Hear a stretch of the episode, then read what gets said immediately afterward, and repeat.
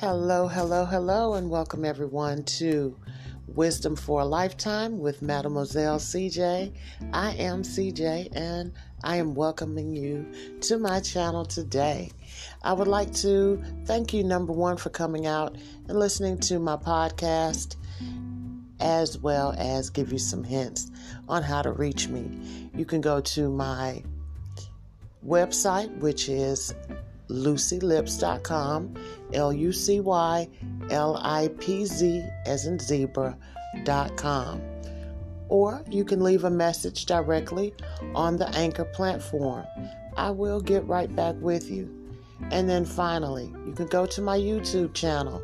I do have a couple of posts up there, and we'll be posting more live videos. So, those are the three ways you can reach me. Also, if you are looking for advice, this is for entertainment purposes only. Hopefully, you can use some of the words of wisdom that I drop. And if not, I hope you're purely, purely entertained. So, let's jump right into a question that I had posed to me the other day, which was My boyfriend won't return my telephone calls. And I don't know what's going on with him.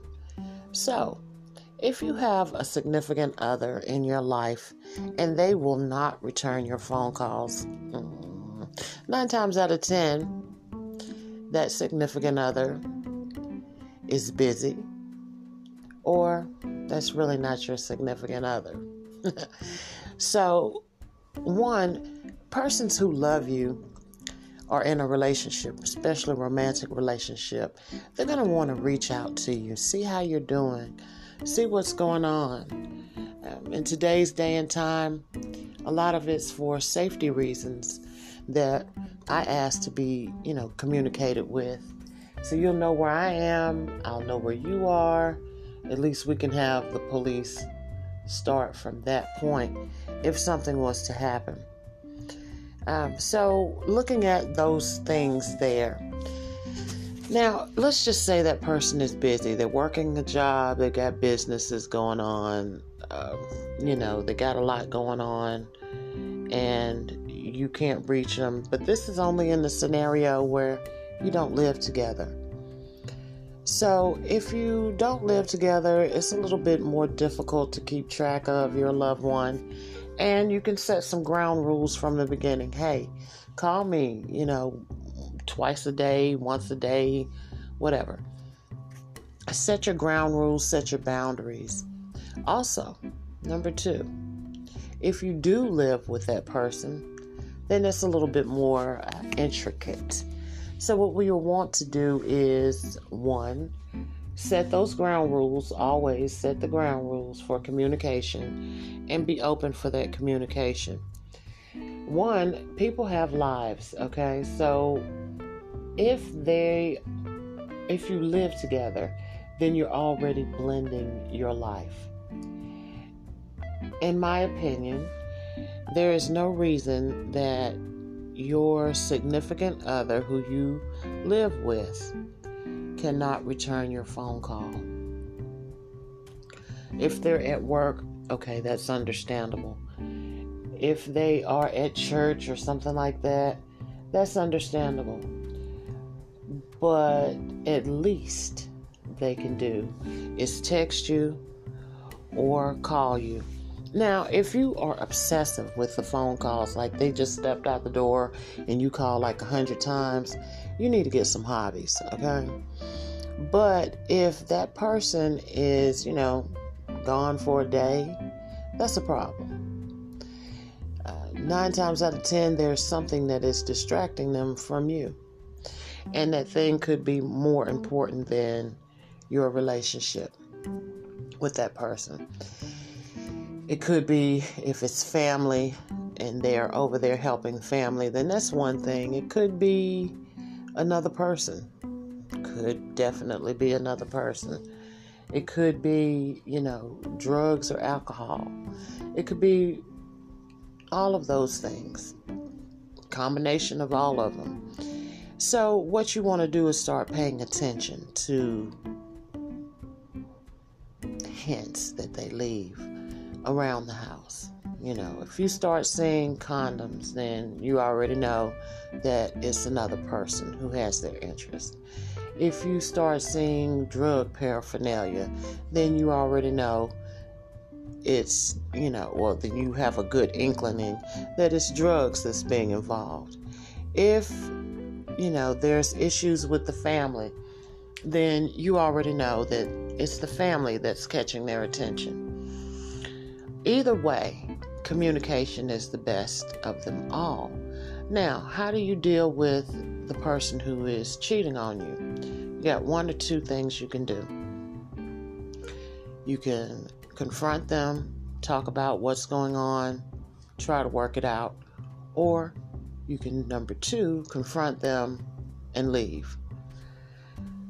Or number three, you just leave, you know.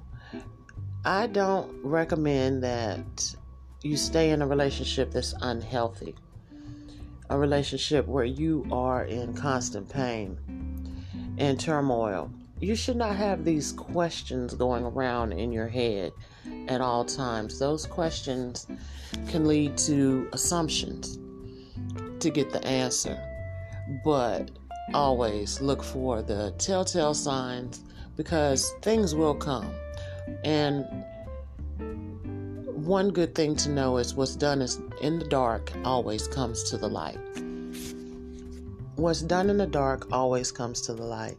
So you will see what's going on. Um, it's not your job to play detective, and if you're in a committed relationship, you shouldn't have to. When you start having to play detective, then there's they're hiding their life from you on purpose. It's something that they do not want you to know about. And that's okay for them but it's not okay for you. How do you react to those things? One, don't grumble and stay. You always grumble and go. All right, so you see what's going on. Look at the signs. Don't ignore them. Don't blow up either. Just, you know, leave. Leave the situation. You'll see what you need to see eventually.